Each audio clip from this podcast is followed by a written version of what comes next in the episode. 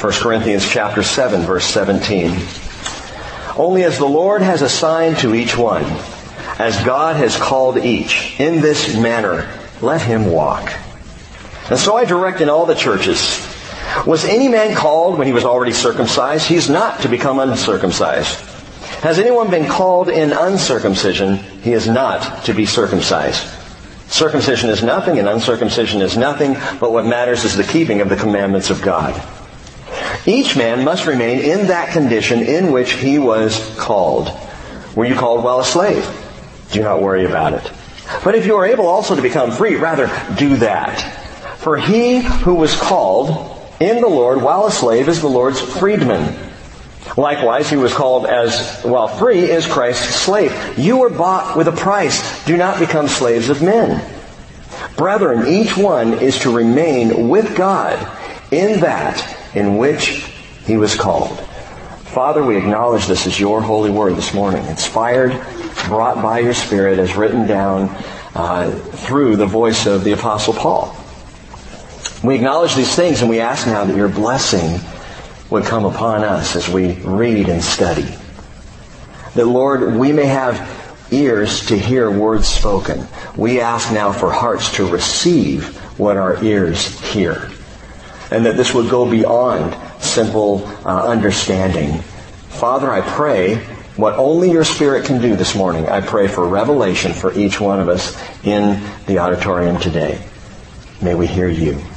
In Jesus' name. Amen. All right, have a seat. If you don't have your Bible already open there, open up to 1 Corinthians chapter 7. We're going to kind of chew our way through this a little bit. What's cool about this is it's a little different. The last few Sundays, last week I wasn't here, but the one before that and the one before that, we've had some pretty pointed discussions uh, what Paul brought to the church at Corinth, especially regarding sexual immorality in the world and specifically in the church at Corinth, is as much a problem for the church today as it was for the church in the first century. And we talked about those things, and, and perhaps you were uncomfortable by that, whether because you don't like hearing words like sexual in church, or because you struggle with these things yourself. Well, that was very pointed, very biblical, and, and I believe obviously what the Lord wanted for us because that's where we were. Now in 1 Corinthians 7, and especially in this section, it's not so much pointed, at least it hasn't seemed that way to me this last week. It's, it's felt more like something we need to chew on and digest and take in and understand. So let's chew on this together. I want to start by sharing with you that the National Park Service has sent out an advisory warning for park visitors in Glacier National Park and other Rocky Mountain parks to be alert for bears. You've probably read about recent bear attacks, things going on, and to take precautions to avoid a bear encounter if you happen to be hiking or moving through the national parks. There's a pamphlet out that advises hikers to wear little bells on their clothing. Seems a bit extreme, but that's what it says. So that bears can hear them from a distance and not be startled if you're out hiking uh, by someone accidentally sneaking up on them. They say that even docile bears have been known to charge if, if they're surprised. They also advise visitors to carry pepper spray in case of a bear encounter saying that spraying pepper in the air, not that you're going to pepper spray a, a, bear in the face, but in the air will cause their sensitive noses to, to recoil and, and perhaps to turn the other way. It's also a good idea while hiking to uh, keep watch, watch, watch for fresh bear droppings. Uh, you can kind of even recognize the kind of bear that might be in the area just by noting what they call uh, black bear and grizzly bear scat. This can be helpful, I guess. Now, for your information, black bear droppings tend to be smaller and contain berries, leaves, and possibly bits of squirrel fur. Grizzly bear droppings tend to contain little bells and smell like pepper. So that's how you know the difference. The first time I heard that joke was in late June of 2002. It's really one of the few jokes in my life that I can pinpoint where I first heard it. Because Cheryl and I were visiting a little Calvary chapel in Bishop, California while vacationing at her parents' home. And we were in the midst of, of quite a bit of conversation. The bear joke was the first thing I remember the pastor saying, and there was something else a bit more profound, a bit more personal that I remember as well. At that time in our life, it was the fourth summer since we had moved up from California up here to Washington, the Anacortes area. We moved up here because I felt led to serve alongside my brother, Ron, at Fidalgo Community Church in Anacortes back at that time. And very few people knew that the Lord had made it clear to me, and I'm talking within about three months of moving up here, the Lord made it clear that, that, that it was a short-term deal. And I really struggled with that. It wasn't because of problems between my brother and I or, or what was happening in that church. It was just, you're here to help, but you're going to go on from here somewhere else. Well, I had just uprooted my family. I had just moved Cheryl and the kids up here. We bought a house. We were here to settle in, and I thought this was this was the deal. And and it was so clear to me that it wasn't. That I, I was I was really stressed about it. So three years into this ministry and into this work, Three years later, now I'm sitting in Calvary Chapel Bishop and I'm wondering when I'm supposed to go and where I'm supposed to go and what is going to happen next. At that point, I felt already like I was being released from that particular ministry. And I was saying, Lord, why? What? That very morning, as we drove through the sleepy little town, Cheryl and I talked about it.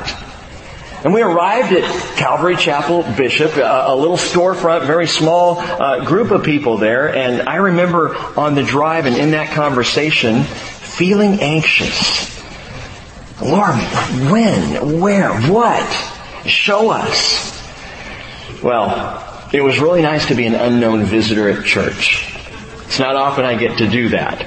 And we came in and there were probably 30, 40, maybe 50 people in this, in this room wandering in their coffee and settling down. And then a guy got up there with a, with an old beat up acoustic guitar. He had a beard and long hair, you know, a leftover hippie from the 60s. I mean, it's Calvary Chapel, right? and he started playing songs and I loved it. We sang old Maranatha praise choruses, you know, for like 45 minutes. And then he set down his guitar and stood up and picked up a Bible. Well, the pastor was the worship leader. I don't know what church would do that. so glad Rachel's here. Let's tell you. And so I began to listen as this bearded, long-haired, pot-bellied, flannel-shirted, hippie leftover, down-to-earth pastor was just preaching the Word. It was so refreshing. He was just preaching the Word. You see, I was at that time, at that season of my life, in the place of thinking that every week I had to come up with a new topic. Something that would stir hearts and minds. And it was very stressful for me as a pastor because I had no idea what people were bringing to the table. I didn't know what people were going to walk in with on a Sunday morning. How in the world am I supposed to meet everybody where they are? I had yet to fall into the grace of God to just teach through the Bible. And so, sitting there listening to him just preach the word, he was in 1 Timothy chapter 3, I remember that. He's talking about the role and the characteristics of elders in a church, as Paul would tell Timothy in that chapter.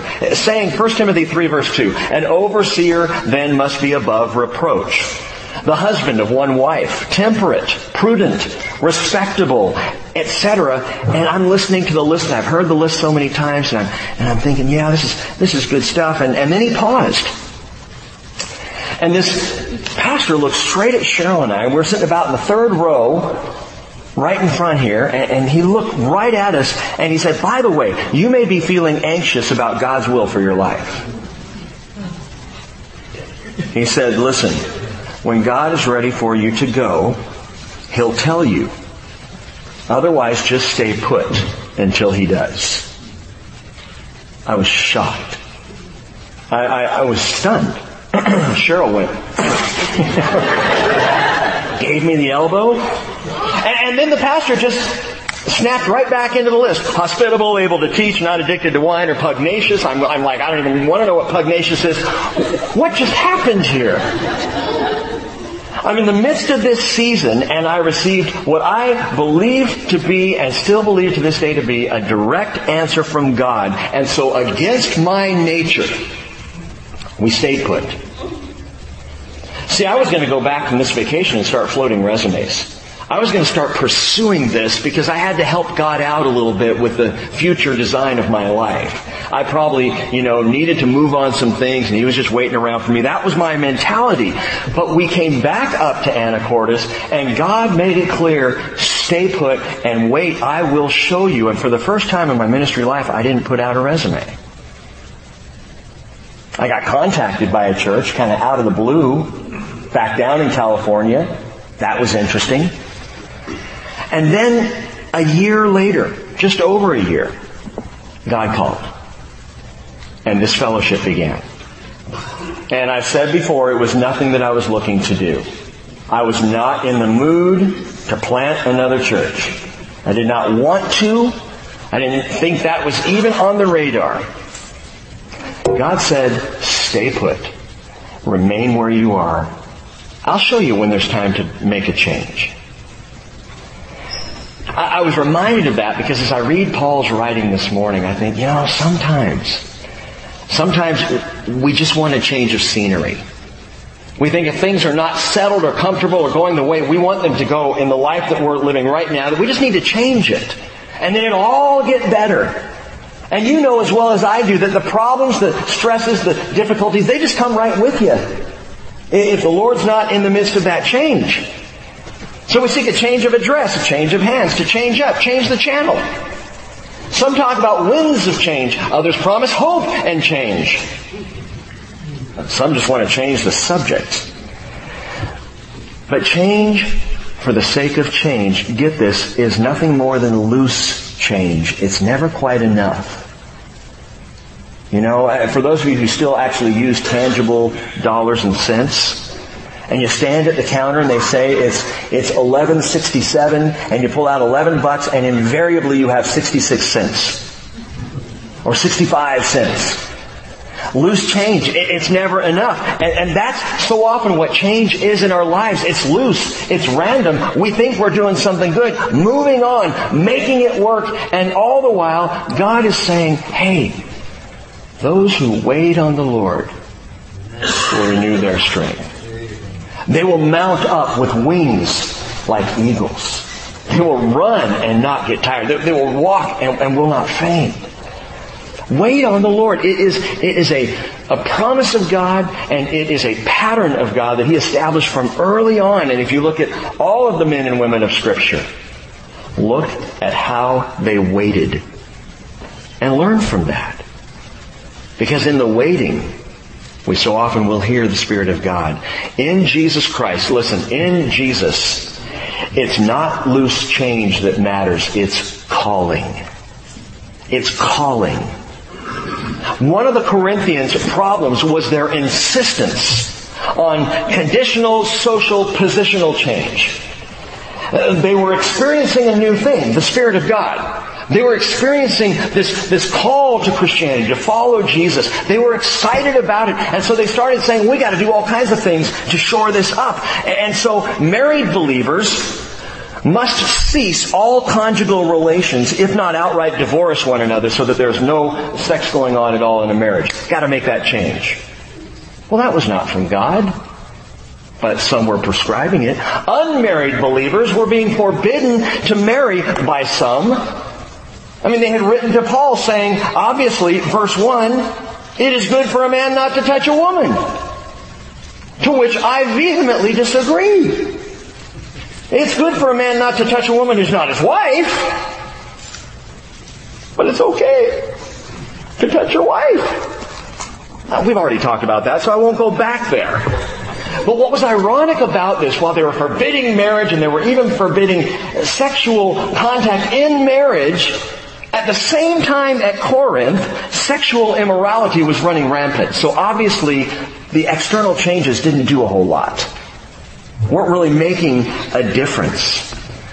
And while they debated food sacrificed to idols and they elevated the more obvious, the more uh, manifest spiritual gifts, they were skimming the surface as so often we can do in the natural man, the natural woman. Skim the surface.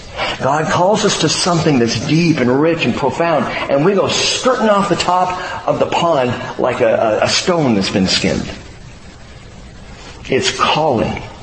It is calling that makes all the difference in the world. Chew on this with me. Walk through this. Verse 17, Paul says, Only as the Lord has assigned to each one, as God has called each, in this manner let him walk. Now he has just told the unbelieving spouse, or, or the believing spouse, to stay married to the unbelieving spouse. He's saying that, that's key.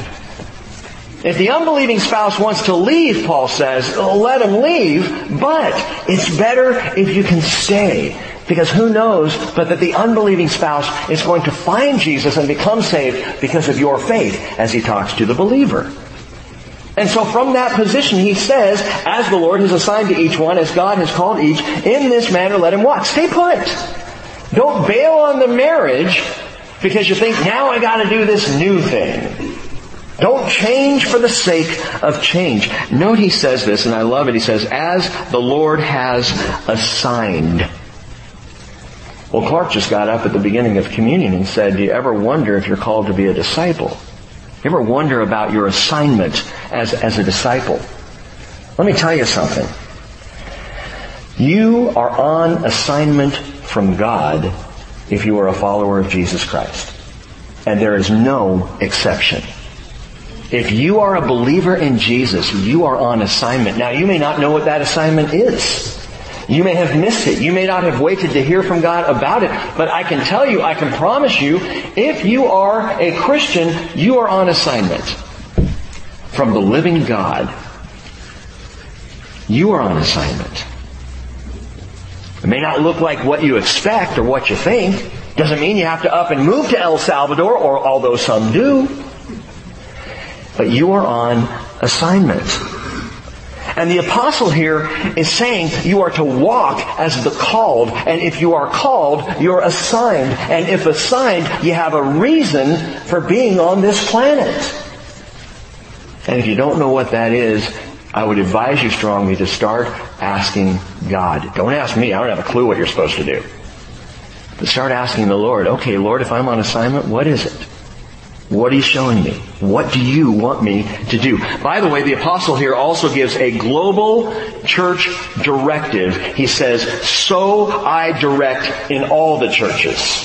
So this wasn't just for Corinth. In fact, this word, and I love the fact that he does this, look back at 1 Corinthians chapter 1 and note this. He says in verse 2, to the church of God which is at Corinth, to those who have been sanctified in Christ Jesus, saints by calling, with all who in every place call on the name of our Lord Jesus Christ, their Lord and ours. In other words, this letter to Corinth is a letter to you today. All who call on the name are to receive this letter. And Paul directs in all the churches, here's the standard. This is for everybody. It's not just for Corinth. Were you married when you were called? Stay married. And remain conjugal. Were you unmarried? Hey, be content.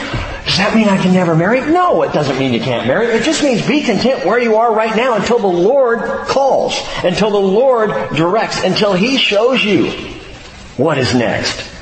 But don't stress over it. Don't worry about it. Oh, man, I'm approaching 20. I've got to find somebody.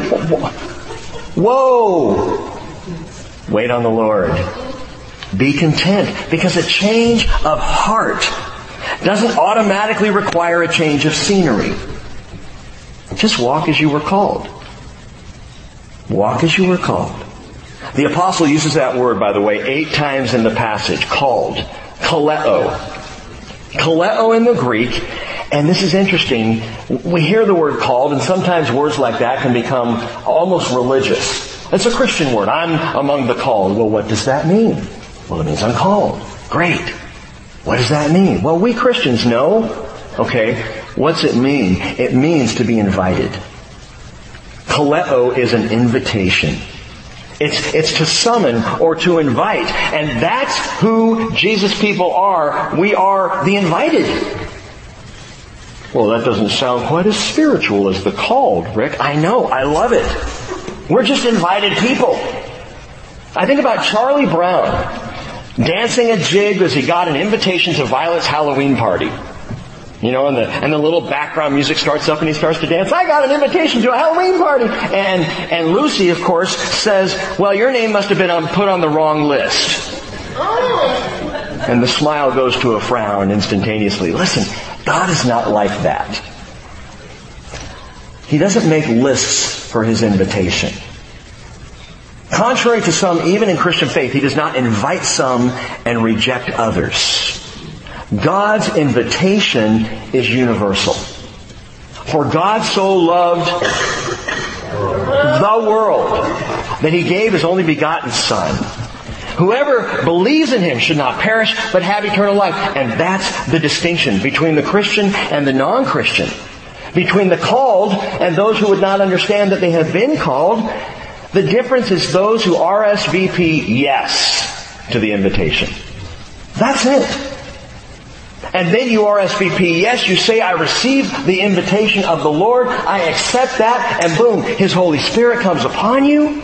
You're born again, life changes, you see things you didn't know before, the veil is lifted, you enter into a completely new life, the life you were created for. And all you had to do was say yes to the invitation.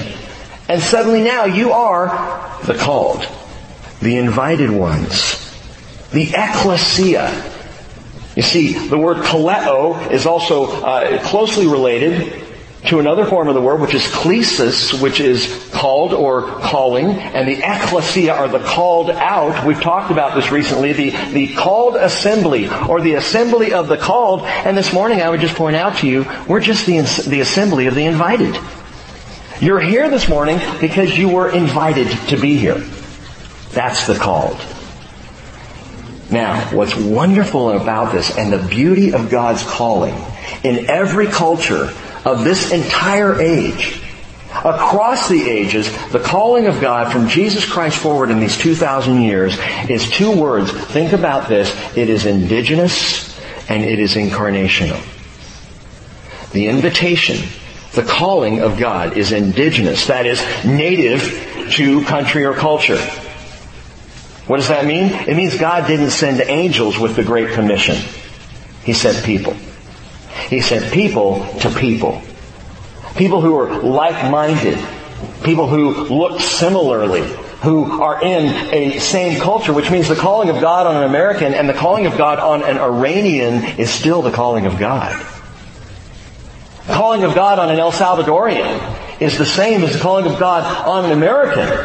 And indigenous work, indigenous ministry, and this is big in missions too, really getting to the people in a culture that it becomes indigenous in that culture because it's better received than when an outsider comes in. Think about this. If God had, had blanketed the world with angels and the message of the Great Commission, first of all, we'd all be freaking out. But secondly, we'd be like, well, yeah, but how do they really know what we need? I mean, look at them all bright, shining, and glorified, and, and here I am in the flesh. How can they really understand me? God calls indigenously. And, get this, incarnationally. In other words, as Jesus came as the incarnate God, the incarnation of God, God didn't just send people to people. He called people who bear His Spirit to go to people. Incarnational ministry. That you don't walk around proclaiming Jesus in and of yourself. You do it by His Spirit, who in all things proclaims and glorifies Jesus. So incarnationally we have His Spirit in this calling, and indigenously we're just people like anybody else, bringing the calling of God. Jesus said in John 17, 18, praying to the Father, He said, As you sent me into the world, I also have sent them into the world. Incarnational calling. Sounds like a big deal, incarnational calling, but it's very simple. You have accepted the invitation, and now you're taking the invitation to your next door neighbor. Indigenously and incarnationally. Now, to further explain this, Paul continues on and he contrasts the spiritual of our calling with the superficial misunderstanding of the people at Corinth and I fear sometimes us as well. He gives two striking examples. Example number one, circumcision. Verse 18. Was a man called when he was already circumcised? He is not to become uncircumcised. Has anyone been called in uncircumcision? He is not to be circumcised. Now, Wednesday night we read that verse as we were passing by and I made a comment. I don't even know how to do that. Go from circumcised to uncircumcised. I mean, that is, Paul must just be kind of joking around here. He wasn't. Josephus tells us there was a medical procedure to reverse circumcision. Now, without being too graphic, in fact, I'm not going to describe it at all. But back in 186 BC, some Jews were reversing their circumcision because they were fearful of the reign of terror of Antiochus Epiphanes, that Greek ruler who was coming down hard on Jerusalem and wiping out Jews and trying to establish his authority over the temple and over the city and over the, uh, the country. And so there were Jews becoming uncircumcised so that they couldn't be seen as being Jewish and therefore could save their lives. By the second century, there's a Greek philosopher whose name was Celsus. Celsus was a, uh, an, un, actually an anti-Christian philosopher, wrote against the church, but he described this process of becoming uncircumcised in detail. Why would Paul even reference this and why were Jews doing this in the Hellenistic culture? Because they wanted to be part of the Hellenistic culture. They're thinking, you know, I'd like to enjoy the modern amenities of the bathhouses, but I can't go into a bathhouse circumcised because everybody will know I'm a Jew. So if I could become uncircumcised, then I can move about in culture and in the bathhouses and the gyms and places where I might be seen. I can move about and no one would know that in reality I'm Jewish and they endured this process, which was a painful, difficult process to remove all physical evidence of their Jewishness. Do we Christians try that hard to look like culture? Do we seek to be, as it were, unbaptized so that culture doesn't really know we are of Christ? In certain social settings with certain groups of people, do you find yourself going, ah, I'm, I'm gonna, I'm gonna shut that down for a while because I don't want to be embarrassed and I don't want to have to give a reason for the calling that is on my life? Well, there were Jews that were doing that, becoming uncircumcised. Of course, the opposite problem was true in the early church as well. There were Jewish believers who were pressuring Gentile believers to become circumcised. Gotta be circumcised if you're, if you're really of the faith. And they didn't reject Jesus in this, and they weren't rejecting the, the Messiah and the, the gospel and all the truth coming with it. They were just saying, in addition, you need to be circumcised or you're not really part of the deal. Paul says, verse 19, circumcision is nothing. And uncircumcision is nothing. But what matters is the keeping of the commandments of God. Now, while the Gentile is saying hallelujah to this, to the Jew, this would be both highly offensive and contradictory at the same time. Circumcision is nothing, Paul says. Nothing? My friends, circumcision was not only something, it was everything to the Jew. To the Jewish man, that was the mark of the covenant with Abraham and all the blessings of God. That was, that was the proof that he was on the inside, that he was part of this whole thing. It was everything to the Jew, and for, for Paul to say this is nothing was absolutely offensive, even to a Jewish Christian. What are you saying, Paul? You're telling me that the singular sign of the Abrahamic covenant is nothing. And beyond that, you're saying, but we have to keep the commandments of God. Well, isn't that a contradiction? You saying that circumcision is nothing? How can he, in those same sentence, nullify circumcision and say we must keep the commandments? Is not circumcision commanded by God? What are you about, Paul? Paul was not the first to talk about this. That is the spiritual obedience to God trumping or over the, the superficial works. Spiritual obedience to the Father is always greater than the superficial work. Because you know, you can work the work and not be in obedience to God. You can do the things, you can check the boxes, and your heart is not really with Him or in it tends to make you grumpy. You know? There are the people who are going to vacuum the church with Jesus. It's just fantastic that I get to do this, you know. That's the work. But there's nothing spiritually obedient about it. And there were people being circumcised painfully because they thought, well, I gotta do the work, but their heart wasn't there. And again, Paul wasn't the first to say that circumcision is nothing when it comes to spirituality. Actually, you can go all the way back to a prophet named Shmuel. Samuel. 1 Samuel 15:22 he said, "Has the Lord as much delight in burnt offerings and sacrifices as in obeying the voice of the Lord? Behold, to obey is better than sacrifice." Now you might say, "Well, I thought sacrifice was obedience." Not if your heart isn't in it. Not if it's not a decision of the heart. Not if it's not coming from your spirit. If you're just going through the motions, it is nothing. Circumcision then is nothing. Baptism is nothing if you're just going through the motions. By the way, that's why we encourage people to be baptized by your own choice and not by a parent's choice as an infant. Because then it's your choice. Then it's your heart. Then it's your decision. David understood this. Psalm 51:16 in the midst of the throes of his of his big sin, murderous adulterous sin, when he realizes all that took place, he says, "You do not delight in sacrifice, otherwise I would give it. You are not pleased with burnt offering." The sacrifices of God are a broken spirit, a broken and contrite heart, O God, you will not despise. Samuel got it, David understood it, and Paul now declares that it is about your heart, not about your behavior. Hey, the behavior will flow from the heart. But if the behavior is circumstantial and superficial, you are not truly in obedience to God. You know what that tells me? We have a God who wants it to be real. Don't play games with me, he would say.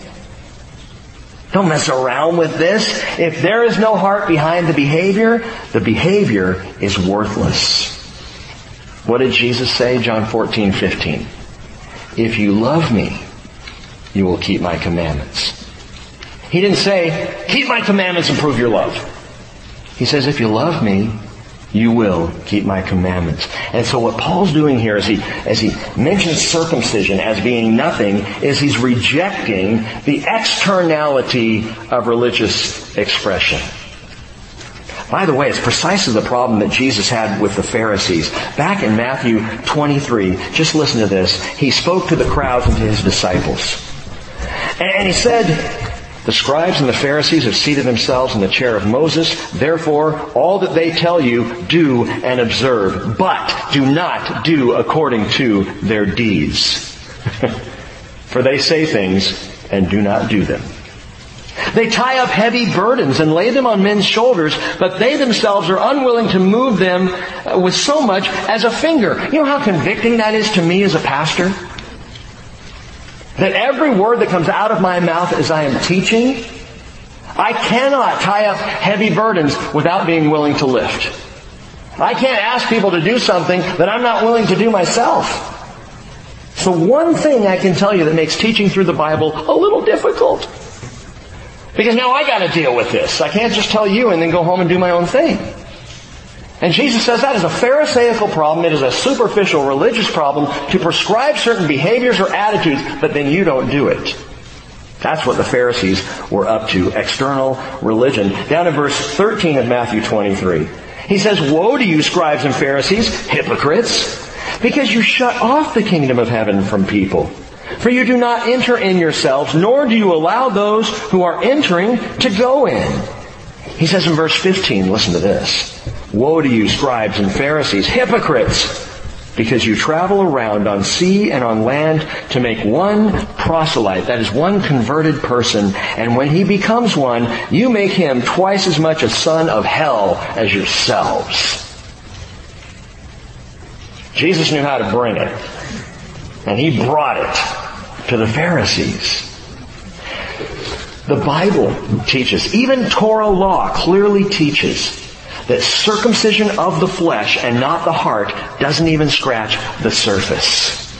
All the way back to Deuteronomy chapter 30 verse 6, Moses said, the Lord your God will circumcise your heart and the heart of your descendants to love the Lord your God with all your heart and with all your soul so that you may live.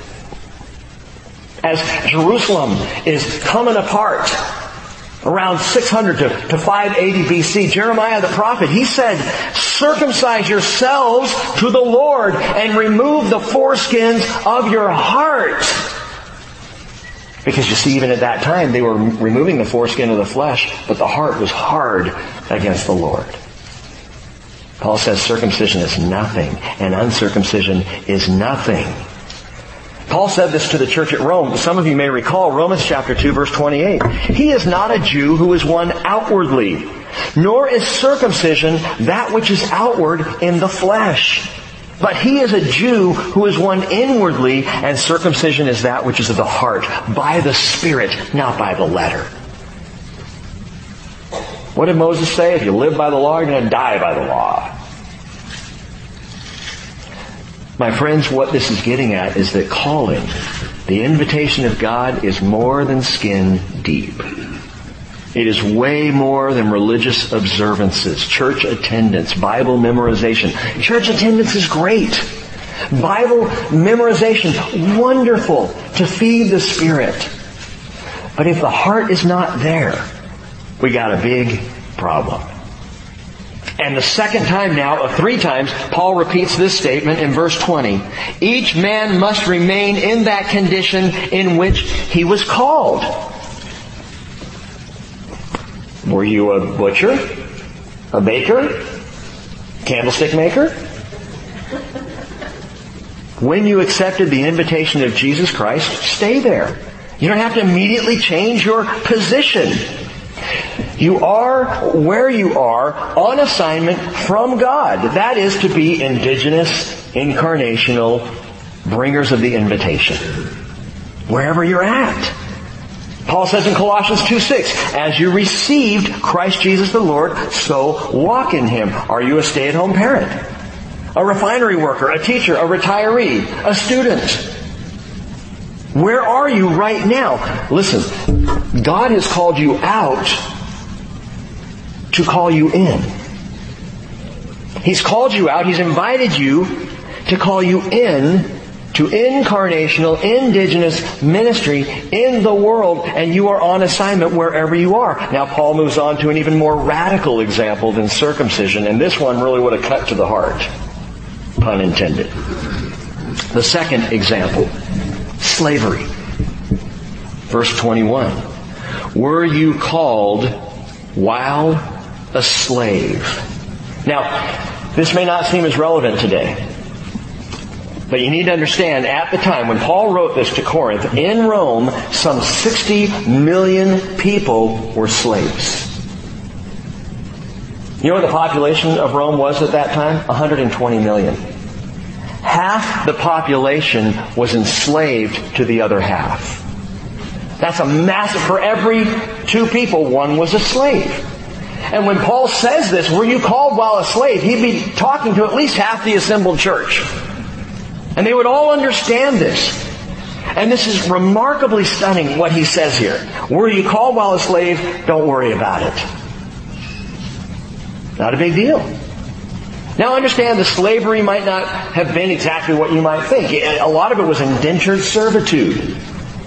You know, there might be a, a, a high class, world class musician in Rome, but was a slave to the elite different aspects of indentured servitude, but slavery nonetheless. And he says, were you called while a slave? Don't worry about it. But if you're able also to become free, rather do that. The phrase do that, kraomai, in the Greek is make use of it.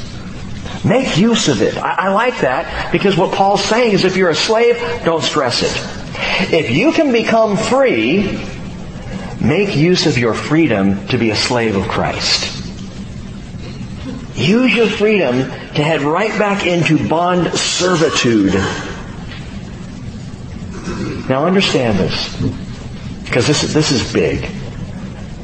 If you were called while a slave, and the calling of slaves, no one else was calling slaves. God was calling slaves. And at that day and in that time, listen, for those who wonder today if Christianity can make a difference anymore, You look at our country especially, you look at America and say it is failing fast. I was just sent a, a DVD, I'm going to have to check this out, talking about the mass numbers of people exiting churches in America. It's, it's, it's stirring, it's stunning. The church now, rather than being the impetus behind uh, uh, cultural and even political thought, now is set and shunned to the side, and people are departing right and left. And you read these things and you see these things and you think, ah, I think we're on the downhill. I think we've done all we can do. And so you get discouraged. Listen. Can Christianity ever make a difference in this country?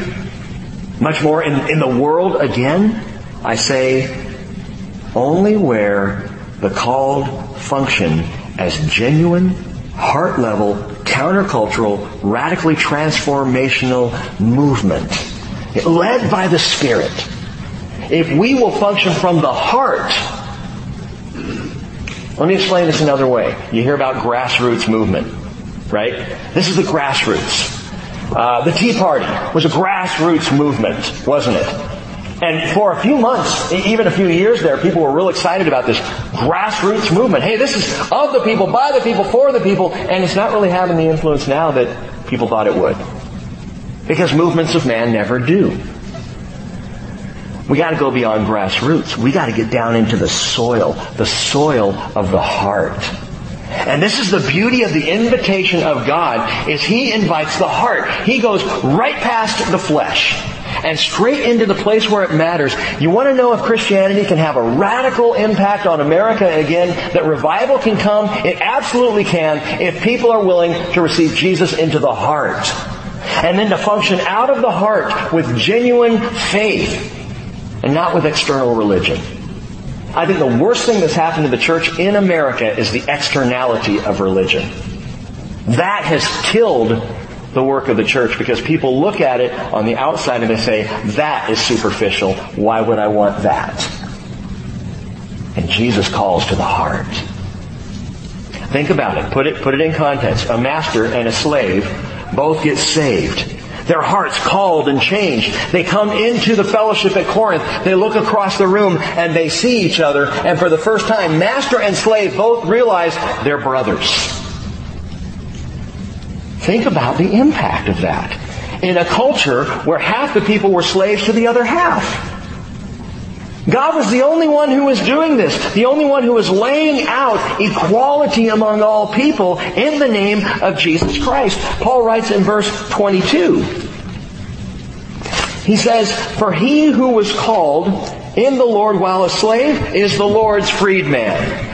Hey, the world may externally say you're a slave. Guess what? You're free. You are free in Christ Jesus, regardless of your position on earth, regardless of your circumstance. And then he says, likewise, he who is called while free is Christ's slave. You have just flipped your position. Everything's changed. How does this work? Slave and master are now on equal footing. Both are free in Christ. Both are slaves to Christ. Do you live that way? Free in Christ? But a slave of Christ. Matthew Henry wrote it this way. He said, man's outward condition does neither hinder nor promote their acceptance with God.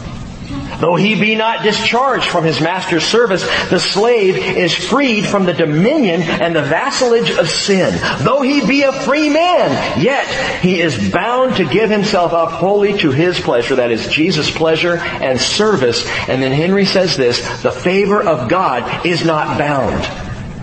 The favor of God coming into Greco-Roman culture in the first century was not bound to the elite. It was for everybody. And again, no religion was doing that.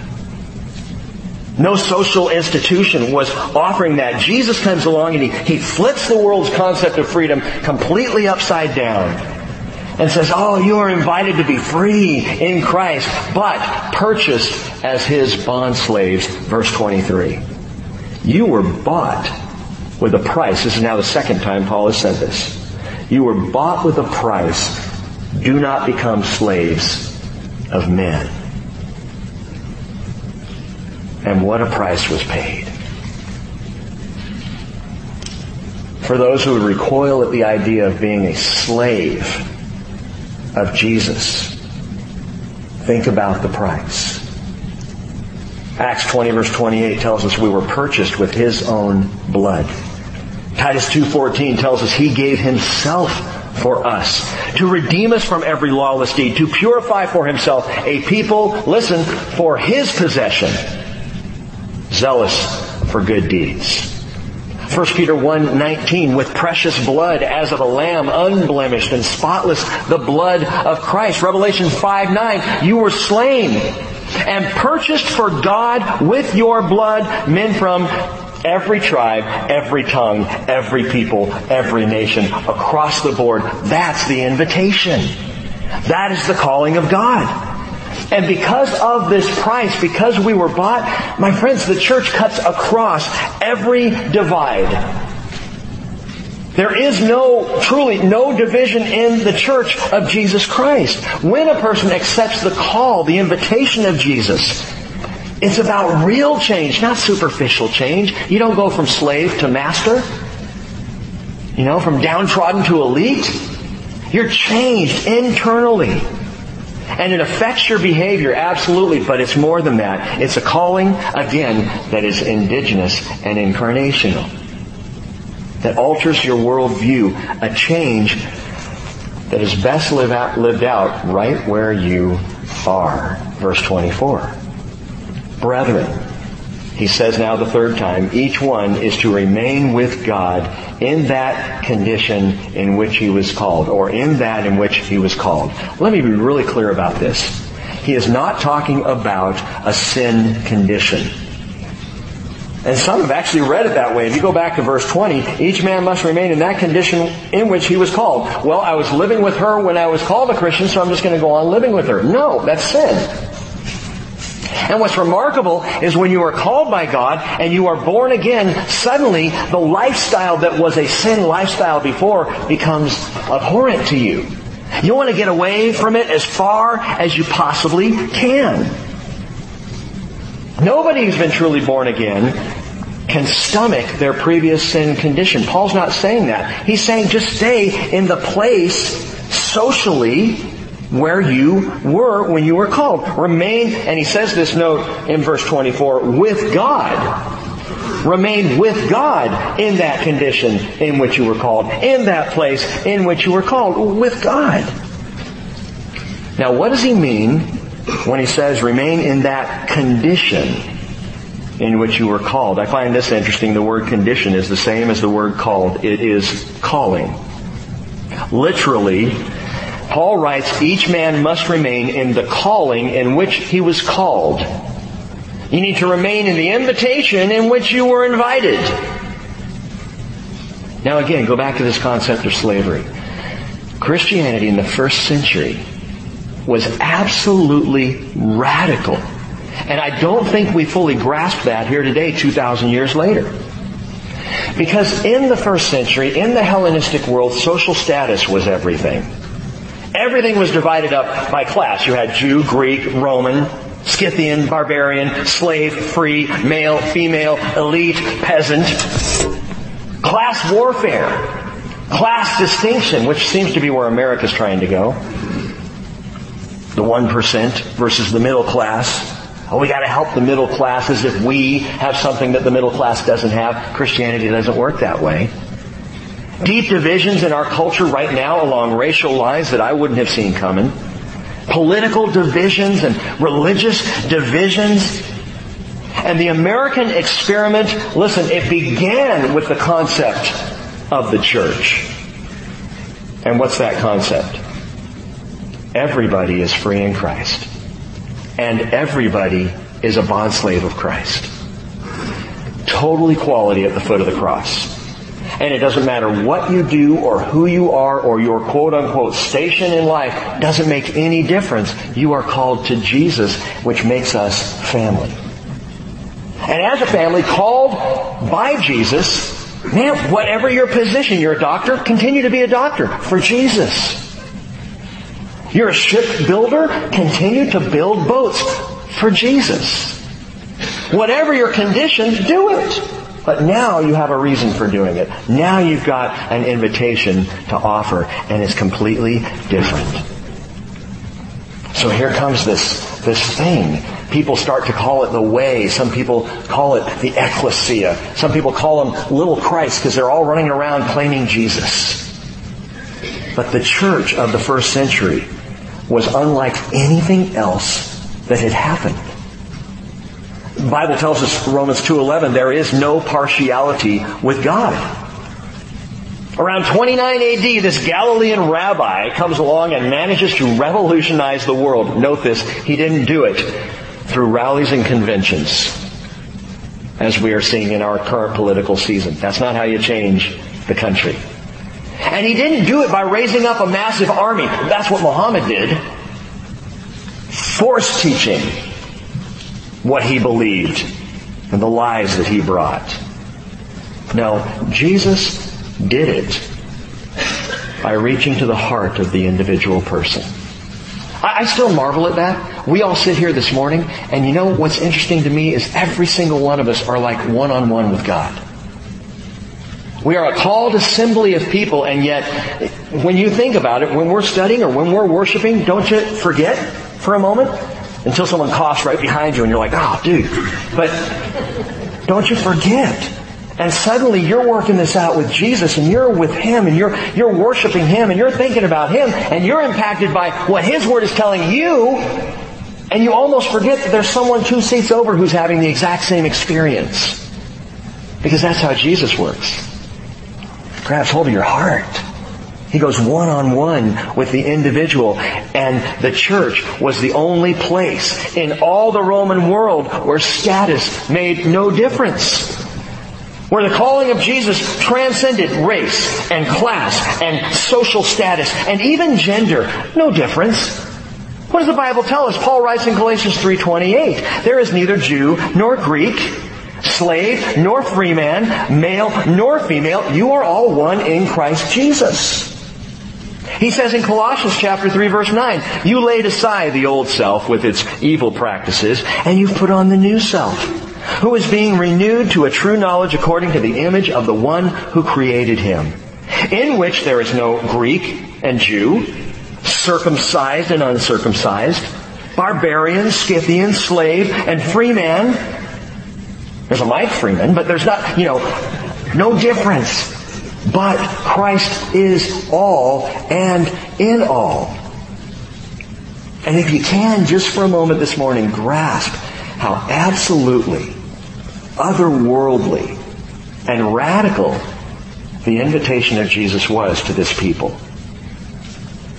And the reason we need to grasp it right now is because, as I said, we are headed back the same direction in the world today.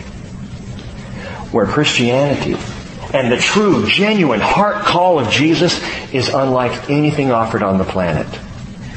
It is a radical thing, this invitation that we've been given so wild, so unique, so again, otherworldly, that honestly all we have to do is share the gospel to shake a life, to see a heart changed.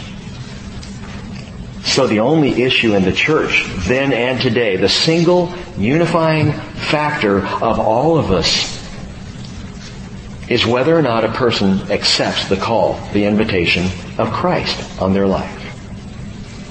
Have you? Ask yourself this morning, have you really accepted the invitation to the heart? The Lord would say to you this morning, if you've been kind of just skipping along the surface, come on into relationship. Come on close. Come on deep. We were talking about in prayer this morning how, how amazing worship is because in that place, we proclaim worship to God and He brings it right back to us. We're talking about the 24 elders and casting their crowns, right? But it's a perpetual thing. Do you realize that in, in Revelation chapter 5 that, that every time the, the creatures, the cherubim, say, Holy, holy, holy is the Lord God Almighty who was and who is and who is to come. Every time they do that, the elders cast their crowns and worship before the Lord. Well, it seems to me that once you've cast your crown, it's pretty much cast, right? So what's happening? Apparently their crowns are being returned to them to be cast again. Worship, blessing. Worship, blessing. It goes back and forth. And Jackie said it this morning. What happens when you go to hug somebody? You get hugged. When you go to embrace somebody, unless they're cold and superficial and heartless, think about that when someone comes to hug you this morning. You go to embrace somebody, what happens to you? You get embraced. You embrace Jesus Christ as Lord and Savior, and He wraps His big arms around you, and He draws you in. That's what you're invited to. To be embraced and loved in a genuine relationship with Jesus Christ. There's nothing like it in this or any culture. And that's our invitation. It's our calling. I want to give you one last example of what this looks like, I think, in a practical way. There was a man, uh, small of stature, straining for status. You could call him a real social climber, or at least a real tree climber. You know his name, Zacchaeus. And Jesus invited himself over to the house of this man gave himself an invitation to come to Zacchaeus' home. This is in Luke chapter 19 verse 5. When Jesus came to the place, he looked up and said to him, Zacchaeus, hurry and come down for today I must stay at your house. And he hurried and came down and received him gladly. When he saw it, they all began to grumble, saying, He's gone to be the guest of a man who's a sinner. Zacchaeus stopped and said to the Lord, Behold, Lord, half of my possessions I will give to the poor. And if I have defrauded anyone of anything, and he probably had, he says, if I have defrauded anyone, I will give back four times as much. That was prescribed in Jewish law. And Jesus said to him, Today, salvation has come to this house because he too is a son of Abraham. For the Son of Man has come to seek and to save that which was lost. Zacchaeus. But here's the thing. He was called, invited to his own house, compelled by the love of Christ to pay back, to make, to make things right. And he was changed. Immediately he stops to defraud people. He sought to make amends. He commits to giving to the poor extravagantly. However, the one thing, understand that Zacchaeus did not stop doing, at least as far as we know, was tax collecting. The Bible doesn't tell us to quit his job. And I believe he didn't. He just went back and did it for Jesus. Can you imagine that in the first century? Slave and the master, circumcised and uncircumcised, tax collector and zealot. Remember, Matthew was a tax collector and Simon was a zealot, and they were disciples together of Jesus among the apostles. A life changed right where he was. Zacchaeus didn't have to move out of town. He didn't have to change scenery. He didn't even have to change jobs. All he had to do was function with a changed heart. That's what Jesus does. And he calls you, calls me, remain in the calling in which you have been called. Whatever that situation is, married, stay there. Remain in that condition. As I said Wednesday night, fight for it. But it's hard, Rick, I know. But God has called you, and Jesus is changing your heart and can change hers or his as well. Stick it out. Fight for it. Stay with him. Stay in that condition in which you were called. Marriage is a godly thing, even if it feels ungodly at times. Are you divorced? Paul would say, look, stay there. Don't try to change things. Don't try to go back. Don't try to, just, just remain in the condition in which you were called with a heart changed by Jesus. Are you single? Don't worry about it. Don't stress it. God will show you. Circumcised, uncircumcised, slave free, male, female, Scythian. Let His invitation sanctify your condition. Father, I, I so needed to hear this again today. To be sanctified right where I am changed in heart, not just in outward stuff. And Father, you have said to me and shown me again and again not to rush in and make everything different superficially, but to wait. To wait on the Lord. Your invitation is what changes us, not our position. Lord, I pray, pour out your invitation. Send it out this morning. Some need to respond to the invitation and just say, yes, Lord, I want more of a genuine relationship. I've been walking on a super, superficial plane. Draw my heart.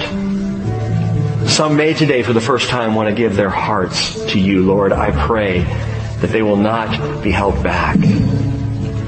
Oh, Jesus, call us to be a people of changed hearts. In Jesus' name. Amen. Let's stand up together and sing.